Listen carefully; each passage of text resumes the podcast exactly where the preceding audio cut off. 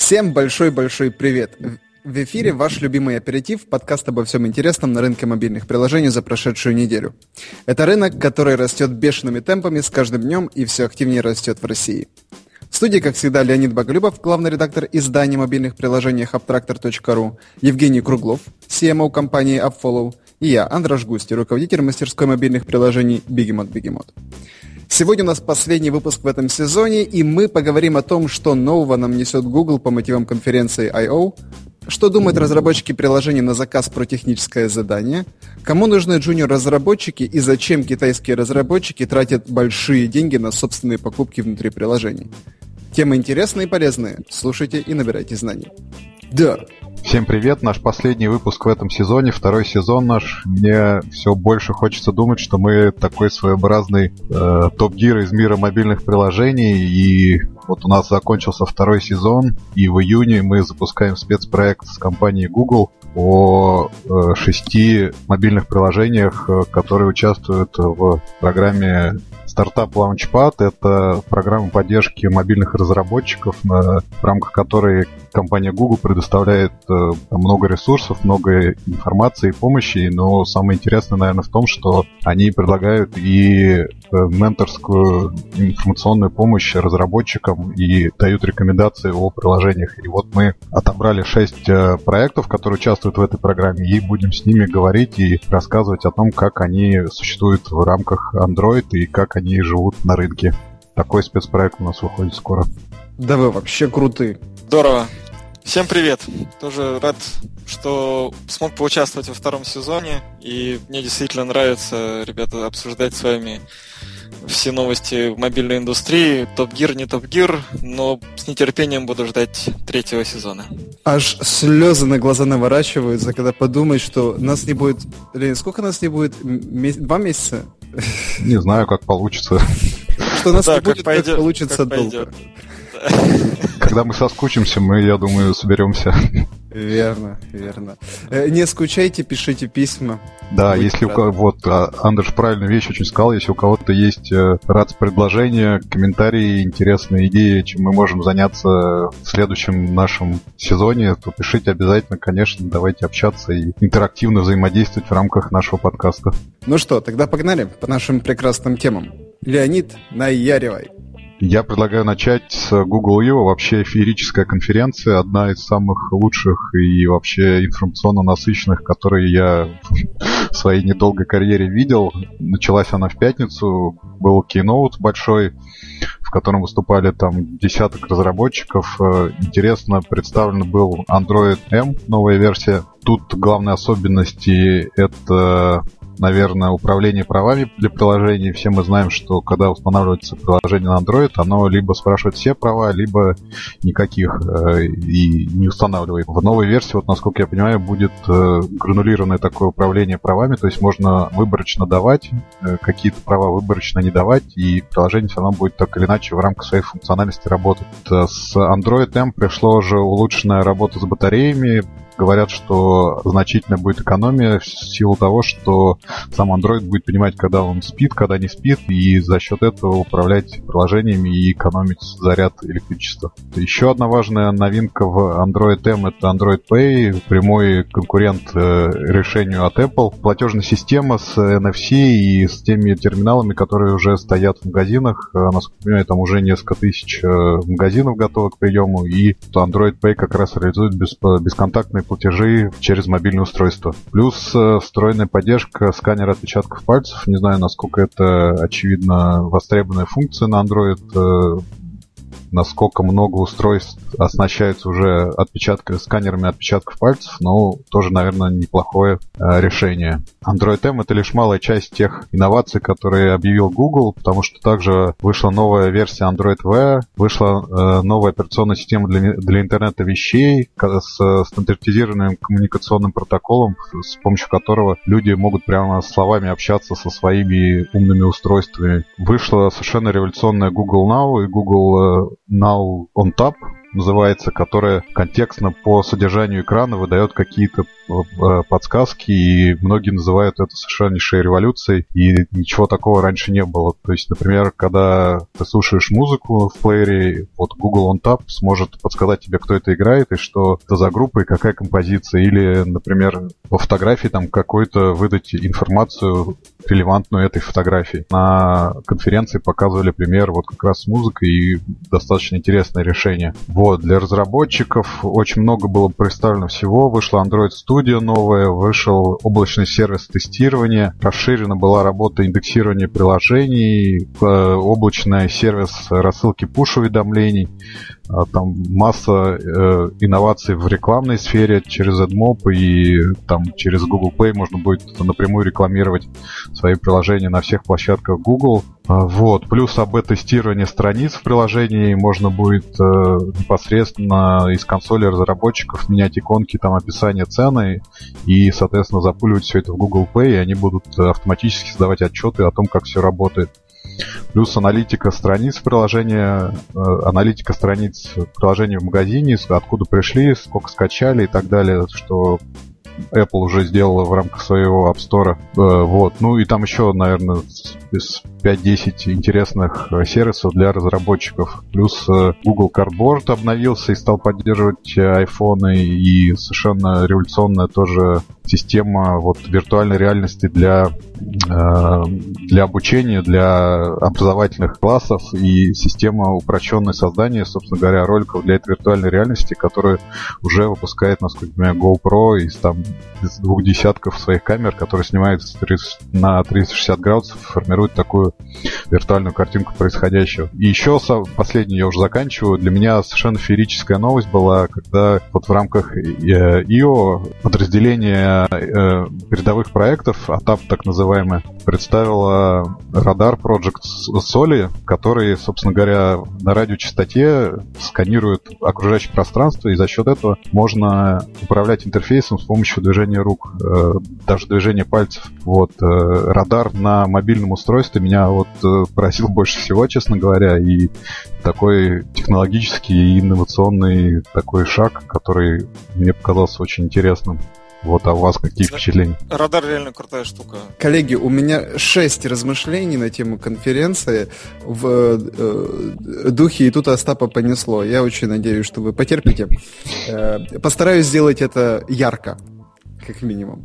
Так вот, во-первых, очень классная конфа. Вот с такого сгустка просто информации, таких новостей, вот каждая просто как молотком по голове.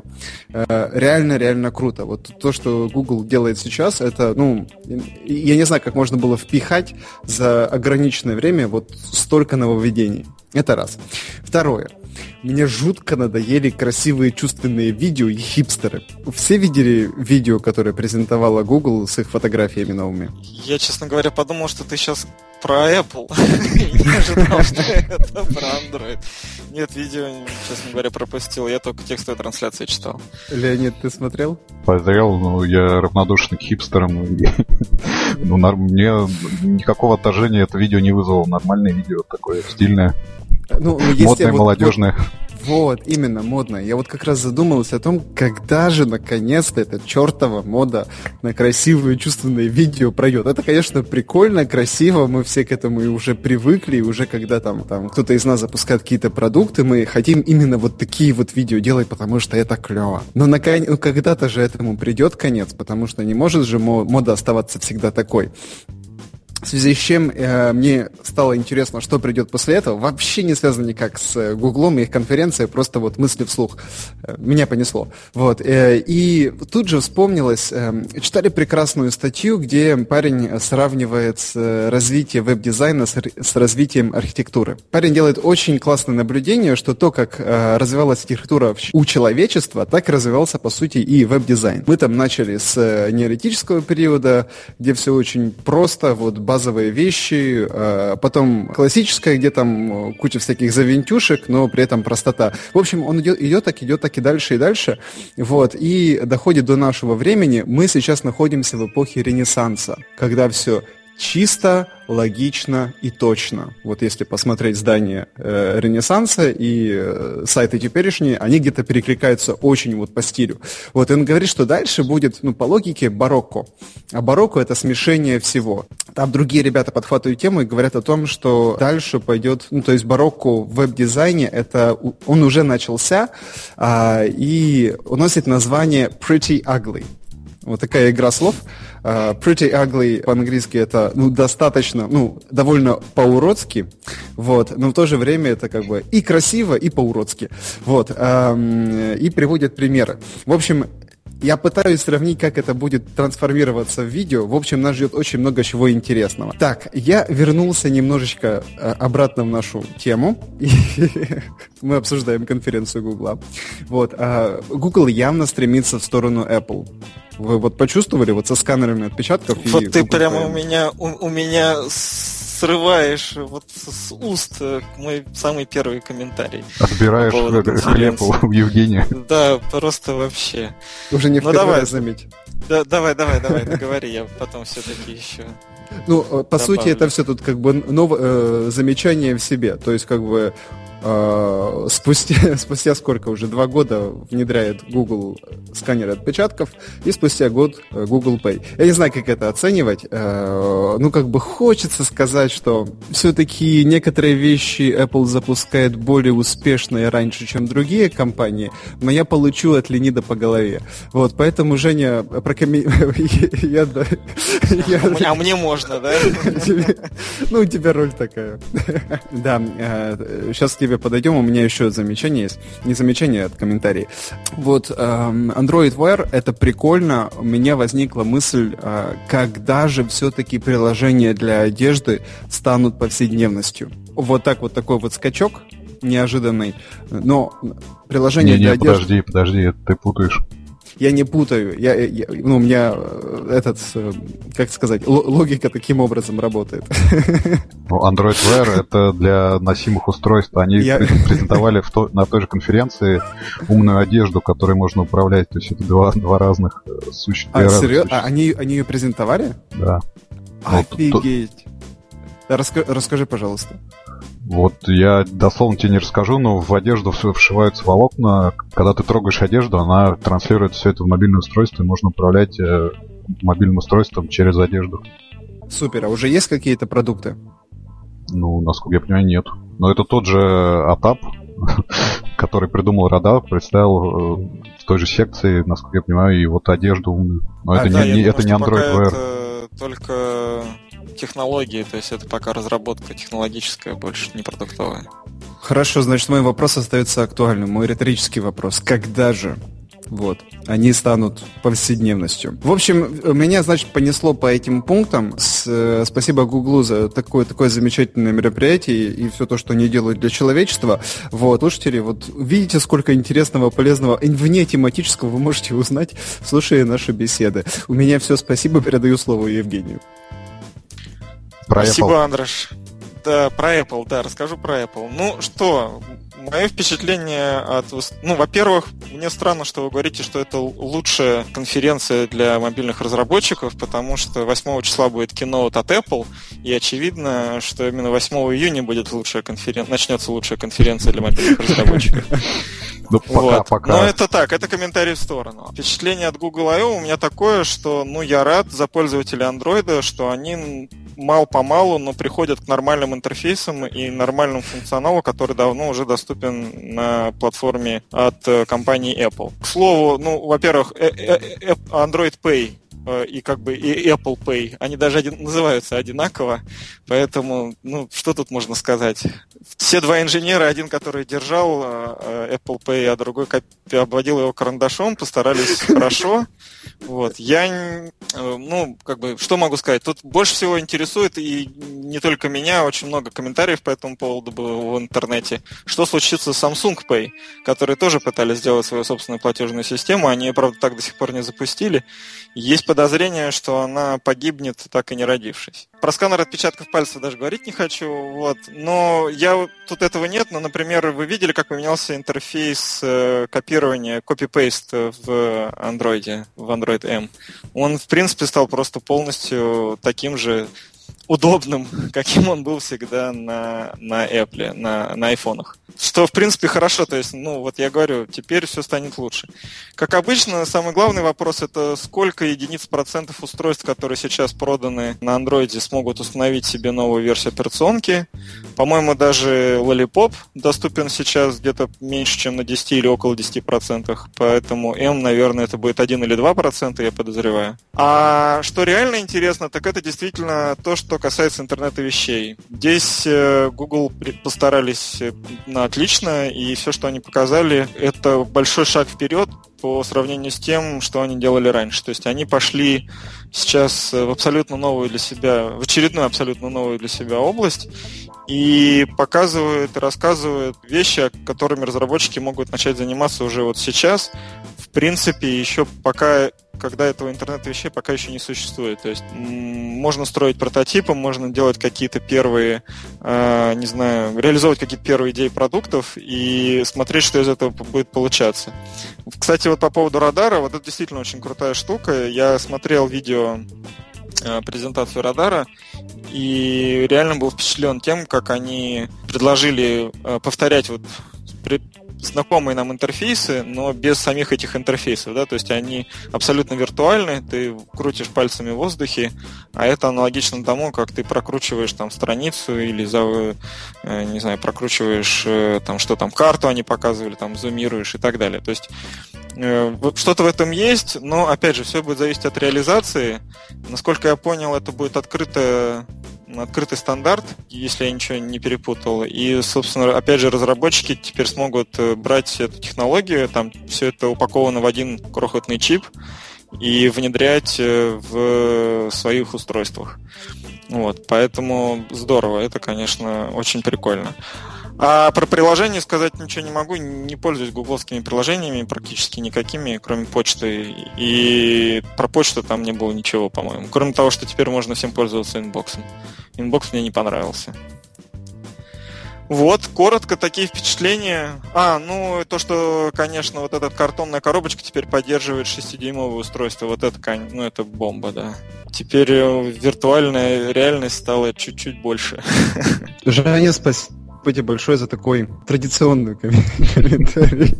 Суть-то на OnTap того самого, я не знаю, что вы его привязываете к музыке, это гораздо более широкая технология, потому что она просто анализирует все, что происходит на экране и в самом смартфоне. То есть ты смотришь кино, у тебя показывает... То есть теперь ничего личного у нас не существует. Все сразу откладывается на сервера в Google. Ты смотришь там, я не знаю, кино, у тебя... А что, раньше было? Да, тем более у Apple. Было ощущение, что, по крайней мере, что-то еще осталось личного.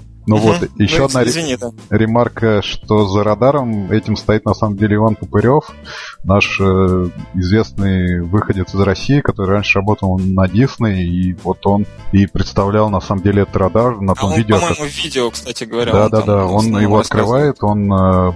собственно говоря, основатель этого проекта Соли, и он стоит за этим радаром очень прикольным. Дает возможность российским инженерам самореализовываться. Здесь у меня нет комментариев. Нет, на самом деле мы забыли, но мне кажется, что имело бы смысл коротко хотя бы сказать, что, во-первых, в Google Play теперь есть возможности проводить АБ-тесты, и для каждого из приложений в Google Play появилась расширенная аналитика. Они скрестили Google Analytics с Developer Console, и теперь не обязательно переключаться там из окна в окно, а какую-то базовую статистику уже можно смотреть прямо из консоли. АБ-тесты я очень хочу потестировать, пока руки не дошли, но у нас уже есть там пара идей, что мы хотим на них проверить. И вот это прикольно, потому что на самом деле видно, что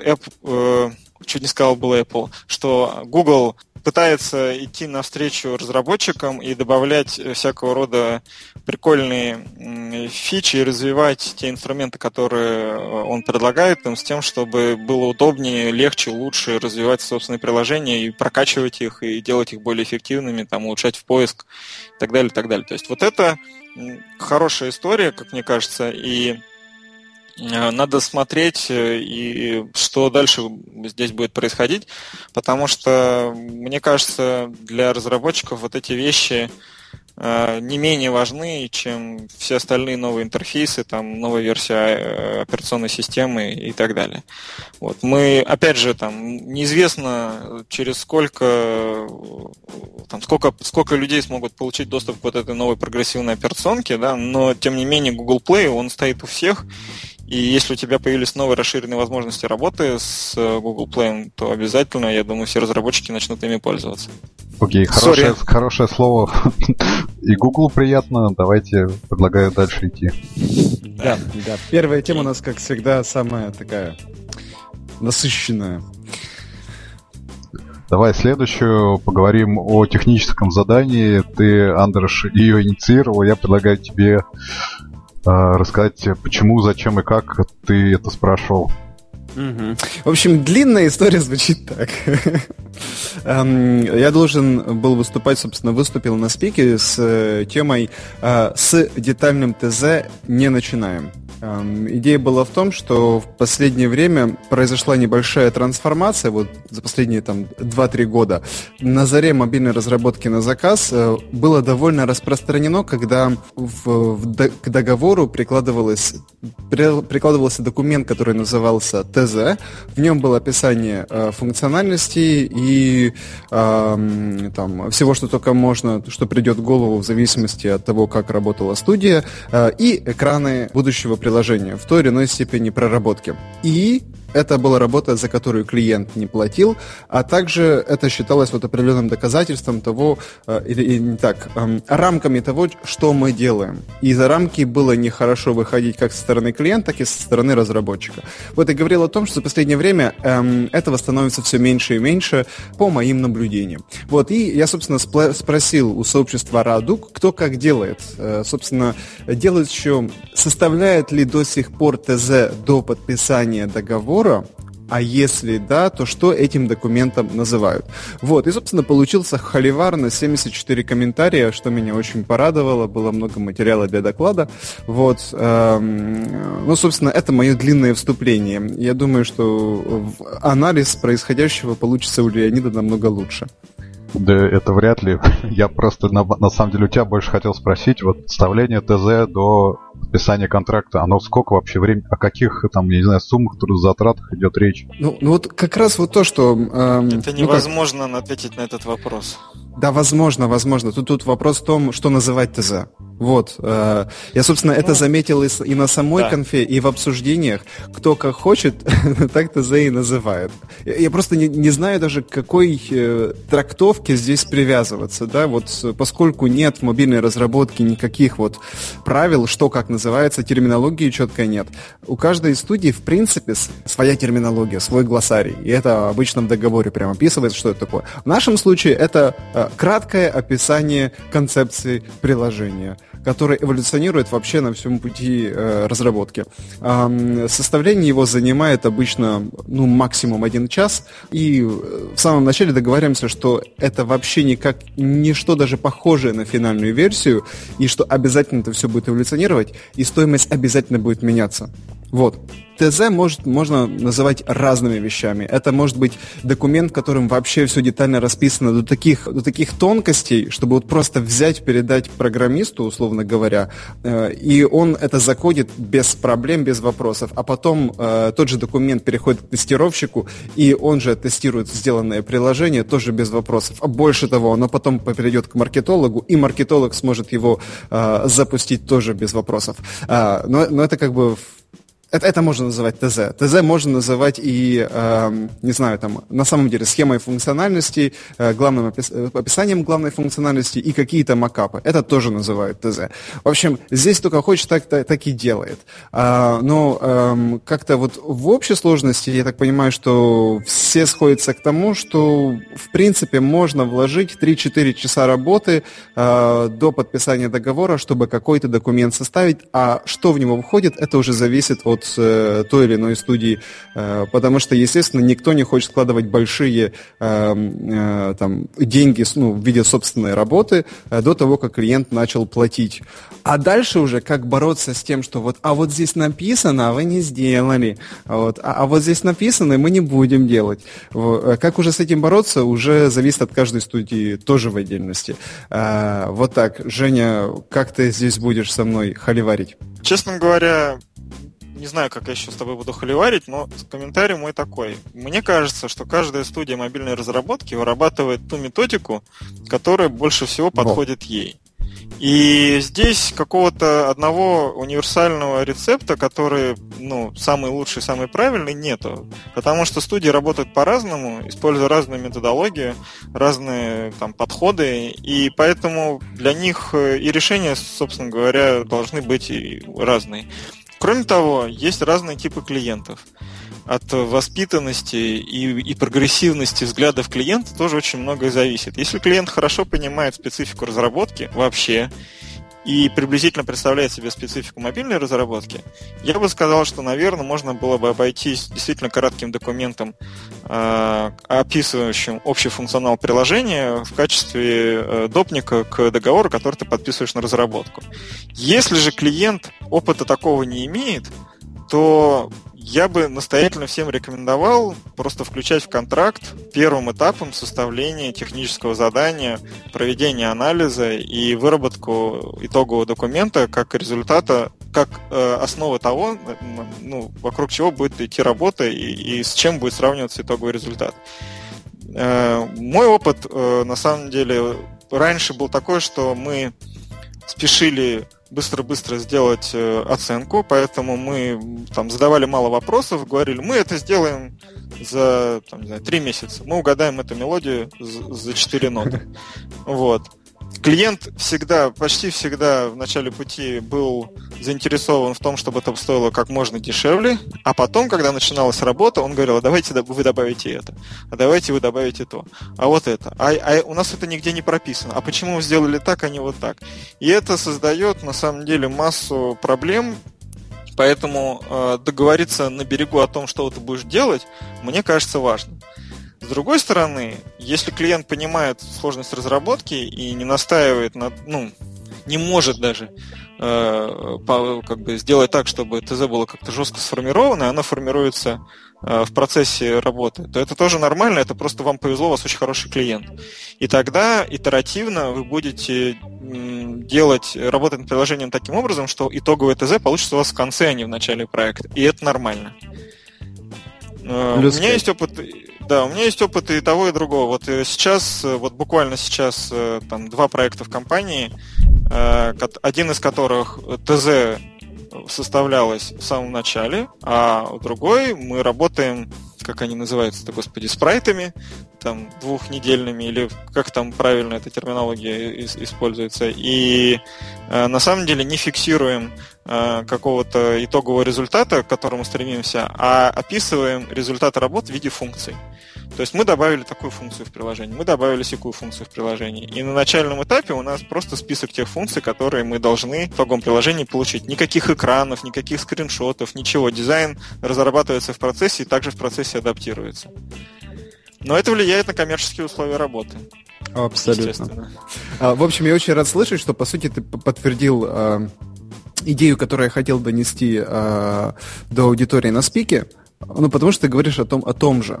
Да? То есть наперед желательно до подписания договора вот четко под чем-то подписываться, прям в деталях-деталях, нет смысла. Вот.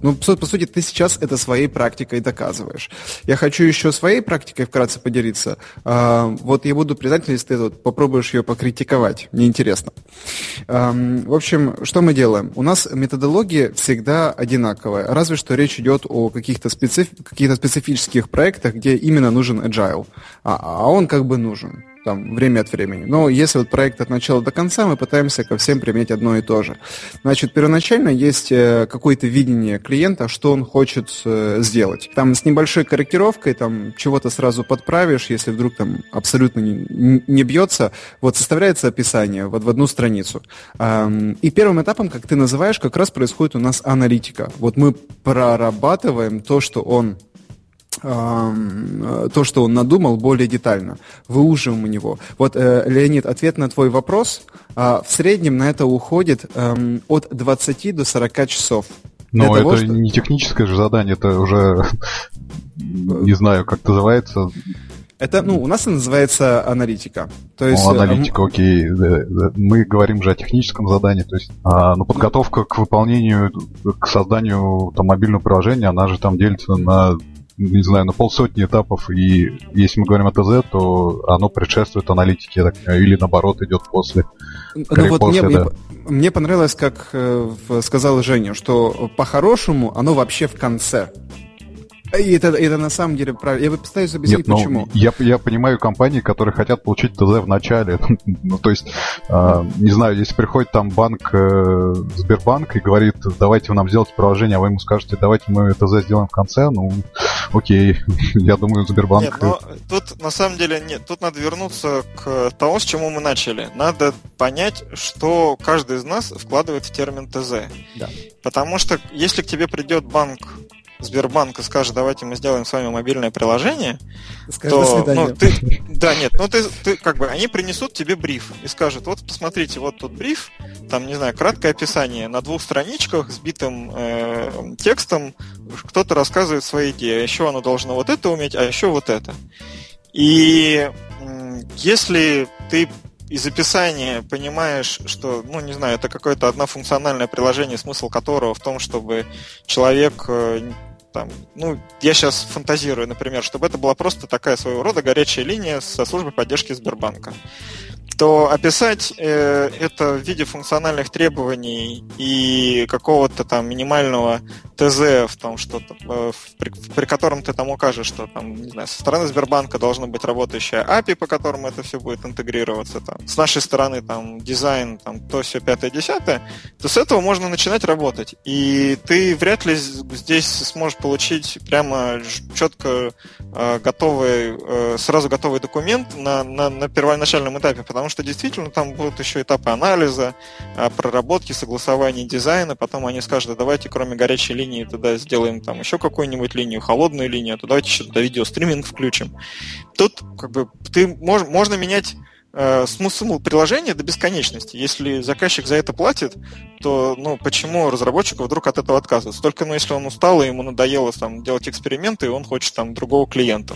Окей. Но это немножко не то, о чем мы говорим. А если к тебе приходит, скажем так, опять же, если мы говорим про Сбербанк, это опытная компания, да, у них много собственных мобильных проектов, я думаю, что они приблизительно уже хорошо представляют, как устроен этот процесс.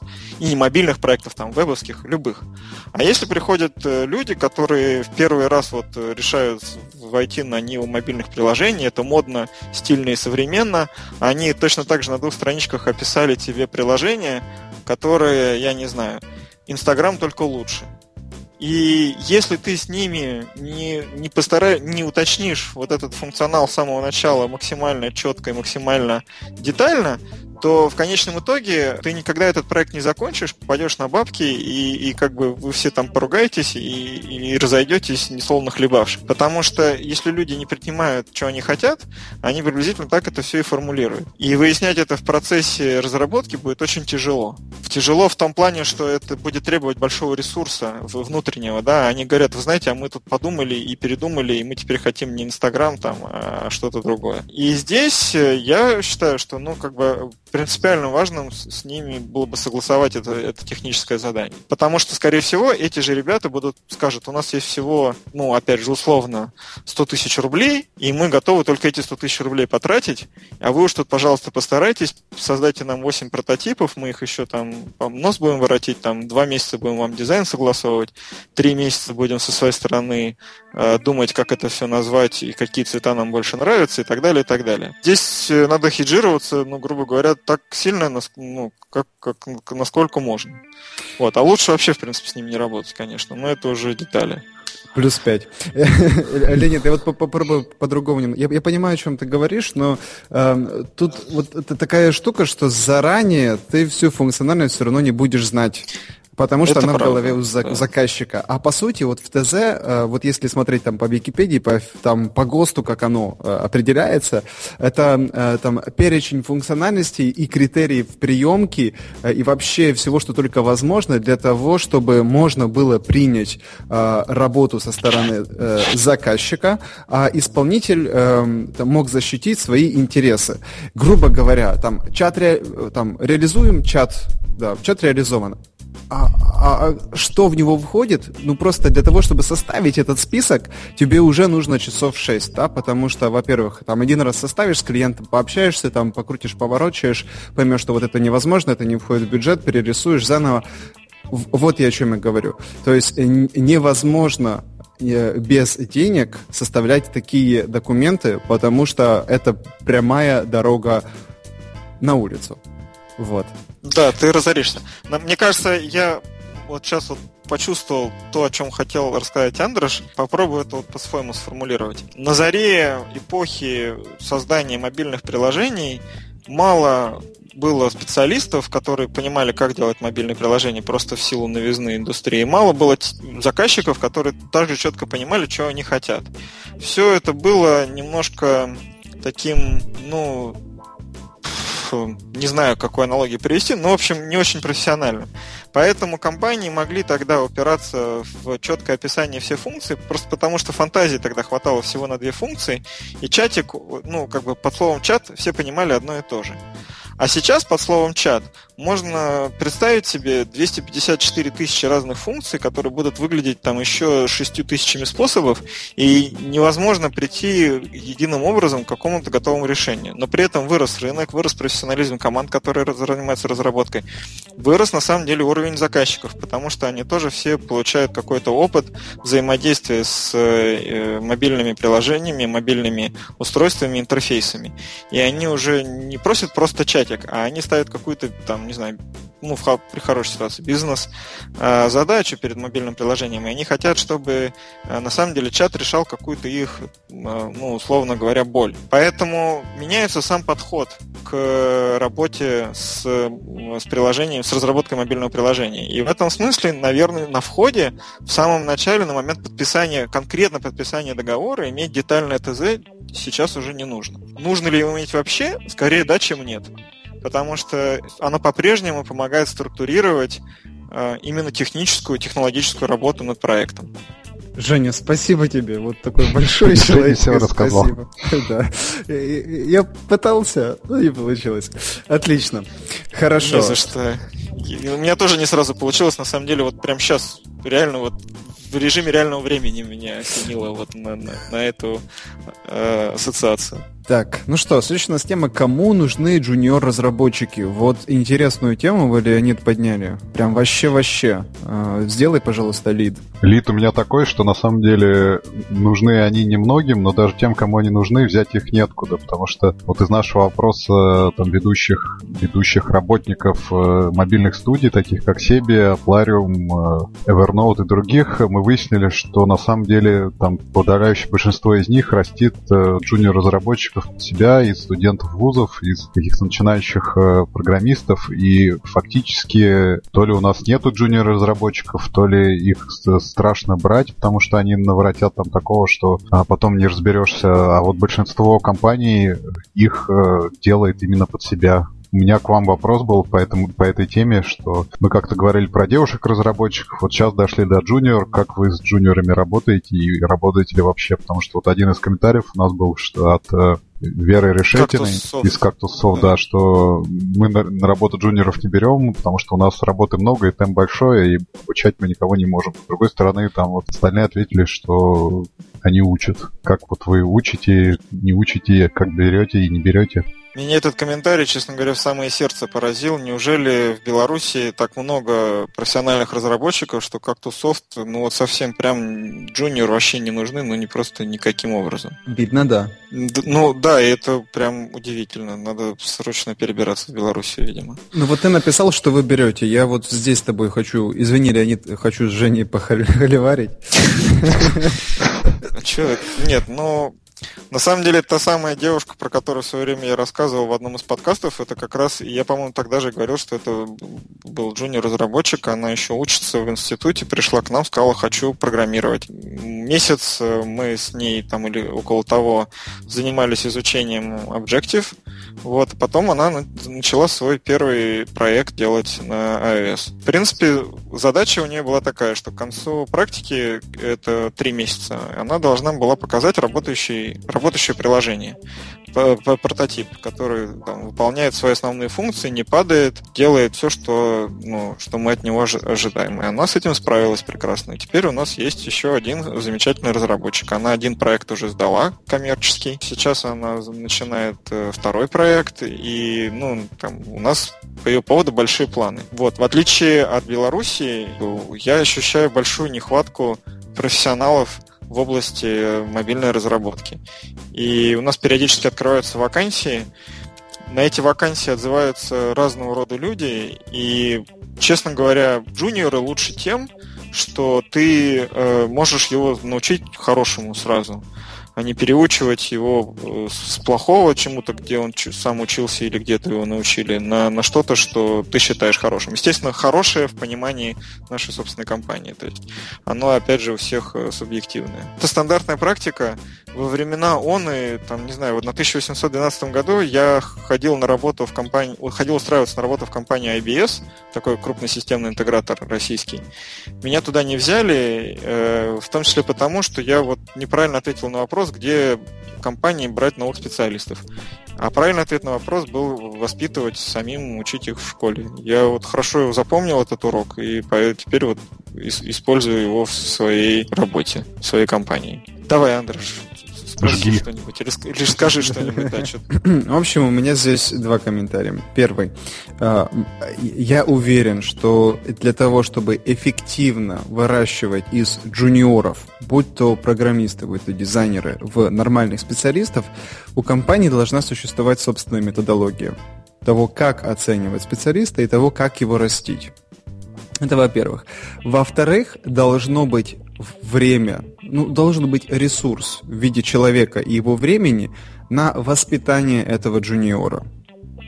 Как мне кажется, далеко не у каждой компании в России, в плане разработчиков, есть такие ценные вещи. Потому что свою методологию разрабатывать безумно тяжело, чужая на пути не валяется, а вот время каждого сотрудника, оно безумно-безумно дорогое, и обычно у всех нас оно тратится не так эффективно, как могло бы использоваться, да? Неправильно мы это делаем. У нас ровно такая же ситуация. То есть я не могу выделить человека, который бы кого-то брал за ручку и занимался. Да, вот тебе задание, на, сделай, получилось, сделаем код-ревью, хорошо, все, давай, садись, работаем. Методологии четкой у нас пока нет, к сожалению. И это беда. Вот. В общем, я считаю, что в связи с этими 2 факторами лучше брать подготовленного специалиста. Второй комментарий.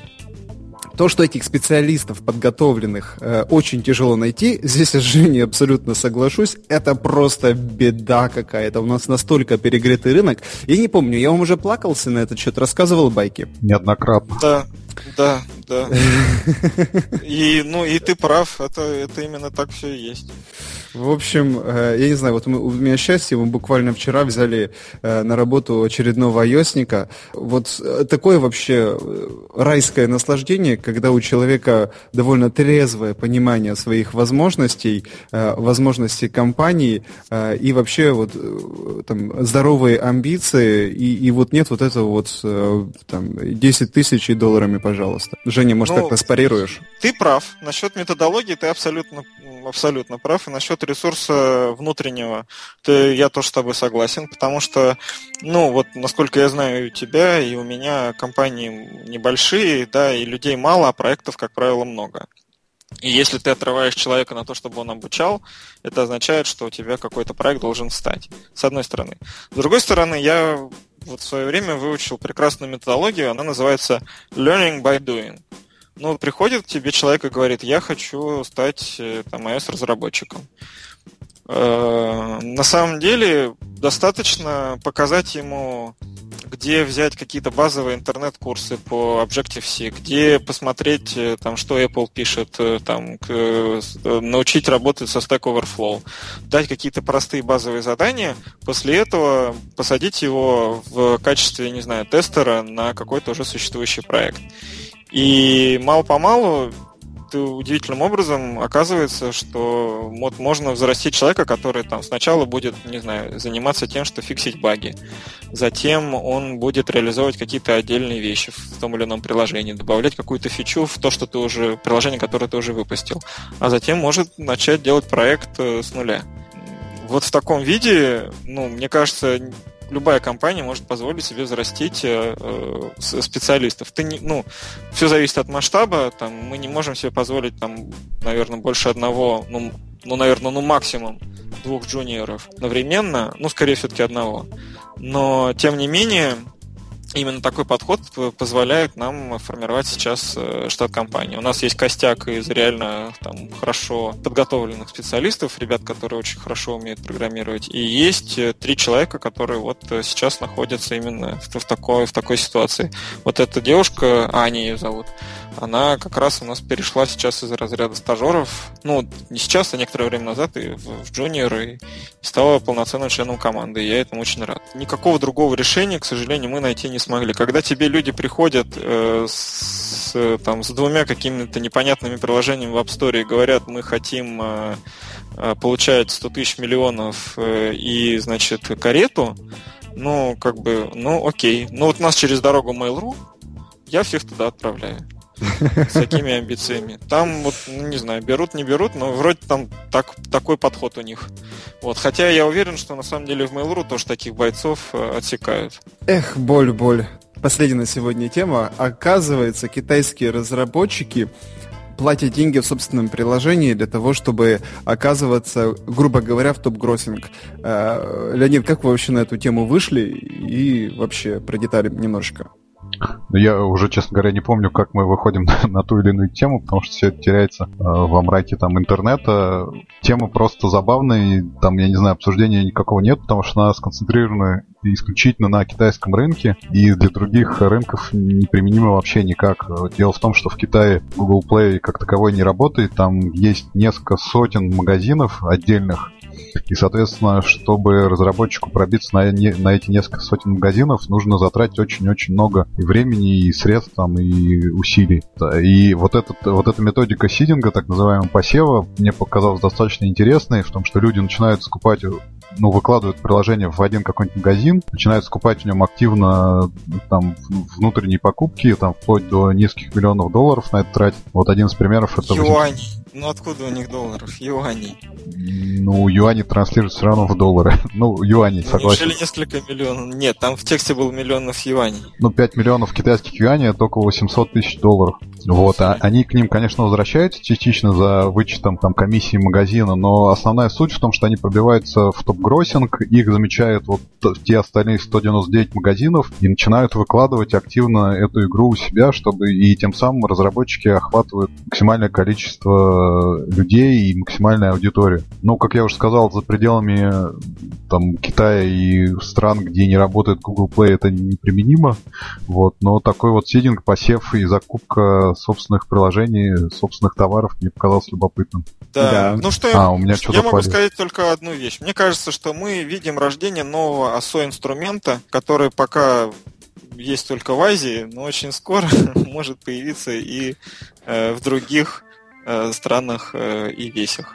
Слушайте, а точно не было таких кейсов в других? Первый раз про такое слышу, но идея огонь. Если ты хочешь, чтобы тебя заметили, Просто тупо влей денег, попади в топ, и после, ну, как бы, и тебя начинают брать на распространение в другие стороны. Ну, тут, конечно, да, это, наверное, чисто азиатская, чисто китайская история, потому что у них сторов очень много. Мне кажется, что это вот прям ассо в, вот, ну, как бы, as it is. Как попасть в топ-сторы? Ну, залить бабок. Ну, я просто удивился, что такого, как бы, нет, я думал, что это довольно логичный способ. Ты оказываешься в топ-гроссинге.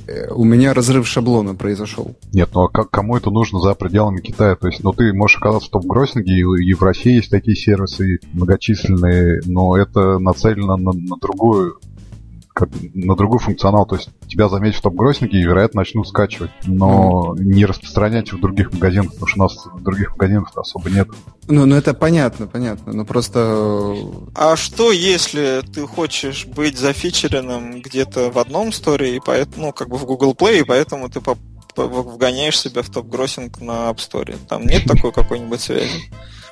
Нельзя так сделать. Я думаю, модераторы App Store не общаются с модераторами Google Play. Хотя, может, там Купертино ходит пиво пить по пятницам. Опять же, как бы, не знаю, да, не впрямую, но понятно, что когда у тебя выбор из двух, ну, допустим, из 3 сторов, давайте посчитаем еще Amazon, даже 4 и Windows. Да, это не 100 сторов, как в Китае, рынок немножко другой. Тем не менее, наверное, загнав себя, если ты понимаешь, что ты можешь себе это позволить в топ одного стора, ты чисто теоретически можешь рассчитывать на то, что ты станешь хитом и для другого стора. Ну, грубо говоря, про тебя начнут писать медиа. Ну, может быть. Давайте спросим у наших слушателей. Кто-нибудь, может, знает такие примеры? Ну, вот я спросил в Радуге, у меня поставили 4 лайка, но ни одного комментария. По-моему, скоро Радуг нас забанит. Ладно, это ремарка. Ладно. Ну что ж, кратко обсудили такую тему, берем на заметку и думаем, как это можем сами использовать. Мы будем сегодня говорить про приложение недели? Ну да. Окей. Так, давайте я начну. У меня вечно какие-то очень странные приложения, не особенные. Господа, я вам скажу, что я поменял свое отношение к продукту Inbox от компании Google. Вы меня сейчас забросаете яйцами и тухлыми. Но мне реально начало нравиться. Я решил, что раз уж так настоятельно рекомендуется на него перейти, то, скорее всего, через некоторое время это будет стандарт. И лучше к этому привыкнуть заранее.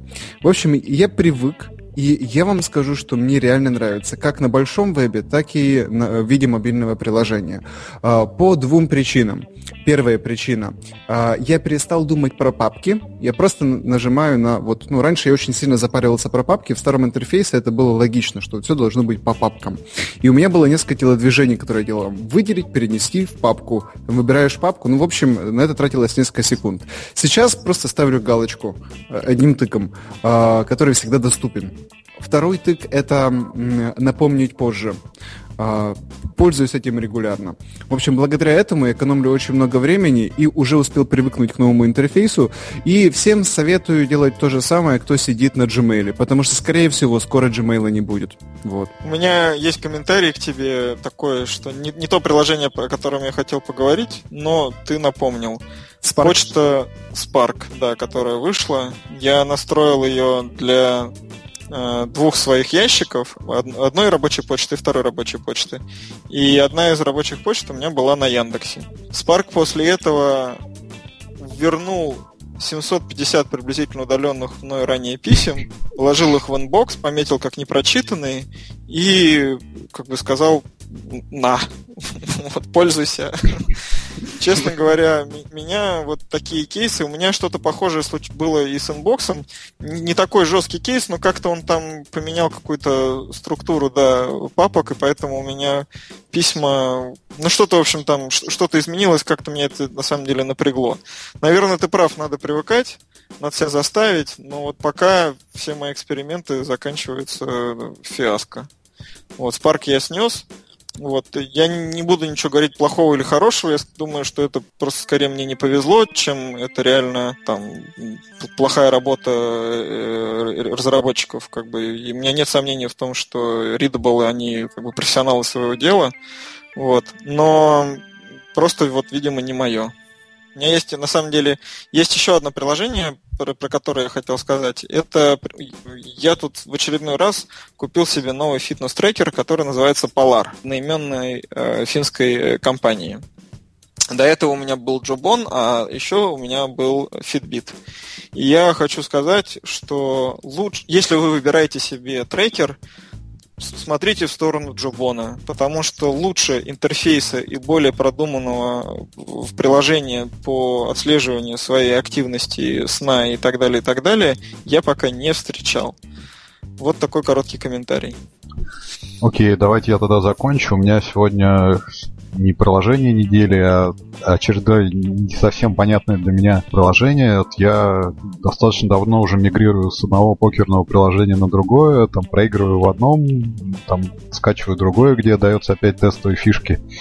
И вот что-то в последнее время я вспомнил про Покериста, такое приложение от Kama Games, нашей большой студии издательства. Я когда-то брал у них интервью, у них в офисе в Москве стоит огромный стол для рулетки. В общем, такие профессионалы. У них в игре Кармен Электро, модель такая с прекрасным декольте. Они сделали покерное приложение для Манчестер Юнайтед, если не ошибаюсь. В общем, такие зубры профессионалы. И вот Покерист у меня оставил массу вопросов, потому что я вот иногда не понимаю, почему сделано так, и как вот со всем этим профессионализмом люди сделали настолько непонятное и не очень удобное приложение. Начинается все мое впечатление с того, что, например, в справке у них вываливаются HTML-ошибки, и в результате этого вот справочная информация — это вот такая белая стандартная HTML-страница с голубыми ссылками. Ну, все мы видели, когда нет никаких стилей, не накачано, и вот оно так существует в приложении. Невозможно играть на нескольких столах, что тоже не очень понятно, потому что все предыдущие приложения, которые я видел, они позволяют это делать и успешно с этим работают. Все мы, я думаю, играли в покер, там есть определенный таймер, который отсчитывает время, и вот ты сидишь за столом, и этот таймер вообще никак не сигнализирует тебе о том, что у тебя кончается время, потому что периодически я сталкиваюсь с такой ситуацией, что сижу, думаю, кто же тупит, почему никто не ходит. А потом оказывается, что туплю я, и мне приходится в панике быстро чего-то решать там и делать свои ходы. Еще совершенно непонятная система ставок с слайдером, которым невозможно ничего точно выбрать. Допустим, я хочу поставить $500, но в 500 долларов очень трудно попасть, потому что можно поставить либо 490, либо там 520. И попасть в 500 можно, но надо этим слайдером очень долго елозить и искать именно нужную цифру. Приложение у меня оставило вот массу таких вопросов. Я, честно, не понимаю, как вот и для чего. Ну, в силу того, что Kama Games создает этот покер уже не один год, я не понимаю, какие решения за ним стоят. Это у меня вызывает какую-то, не знаю, грусть, боль, да, и я чувствую себя полнейшим дураком. Там чуть-чуть вот та самая Кармен Электро, которая сидит на дилерском месте, это компенсирует, но не знаю, не понимаю, вот честно. Если кто-нибудь играет в покериста или разработчики слушают, расскажите мне, я вот просто отчаянно хочу узнать, почему сделано так, а не иначе. Может быть, потому что ты не вкладываешь реальных денег, а вот как только бы ты завел реальные доллары, тут-то все бы и наладилось. Там вообще нету реальных долларов. Это игра на виртуальные деньги. Там можно деньги покупать за, ну, как встроенные покупки, но фактически их вывести никак невозможно. Нет, так я про это говорю. Ты вот встроенную покупку ни одну не сделал, не принес компании разработчика ни одного цента. Она мне боль причиняет. Ну, окей, да. И поэтому ты не можешь играть нормально. Я уже, кстати, заранее посмотрел. Вот в прошлый раз не очень хорошо я выступил, потому что взял поражение там 2013 года с рецептами. Я посмотрел, оно вот Покерист обновился в декабре 2014, то есть, ну, не так давно относительно. И как в нем остались вот эти ошибки с даже справки, вот вообще, ну, не знаю, странно как-то все это. Ну что ж, господа, вот так вот грандиозно и много мы заканчиваем наш второй уже, получается, сезон. От всей души спасибо вам, Женя и Леонид, за то, что вы были все это время, и что в конце недели можно было дать отдушину и пообщаться на любимые мобильные темы. И спасибо всем, кто нас слушал все это время, выслушивал все наши байки, все наши споры, иногда длинные, да не очень монологи. С вами было прикольно. Я желаю вам очень классного такого насыщенного, бодрящего, переворачивающего сознание лета. До скорых встреч. Друзья, теперь слово вам. Спасибо, да, завтра первый день лета. Надеюсь, у нас он у всех будет хорошим, теплым. Мы поедем куда-нибудь путешествовать и привезем с собой идеи для новых приложений. Спасибо, Андрюш. Второй сезон оказался еще, наверное, лучше за счет твоего участия, за счет Евгения. Евгений, тоже спасибо. Я надеюсь, у нас будет и третий, и еще какие-нибудь последующие сезоны, и мы будем расти и развиваться в этом формате и делать хорошие, интересные подкасты, интересные новости, интересные статьи обсуждать и работать для наших людей, для наших слушателей. Спасибо. Всем пока. Спасибо большое, что пригласили. Реально, я мечтал об этом долгие-долгие зимние ночи, и моя мечта сбылась. Спасибо за интересные диалоги и дискуссии. Я очень рад, что мне дается такая возможность вот высказаться о наболевшем, сказать, что я думаю, кого-то поругать, кого-то похвалить. Буду с нашего возвращения в эфир и буду признателен за обратную связь от всех наших слушателей. Всем замечательного, интересного лета, новых впечатлений, новых идей мобильных приложений, новых успехов, нового всего. До скорых, я надеюсь, встреч. Пока. Пока.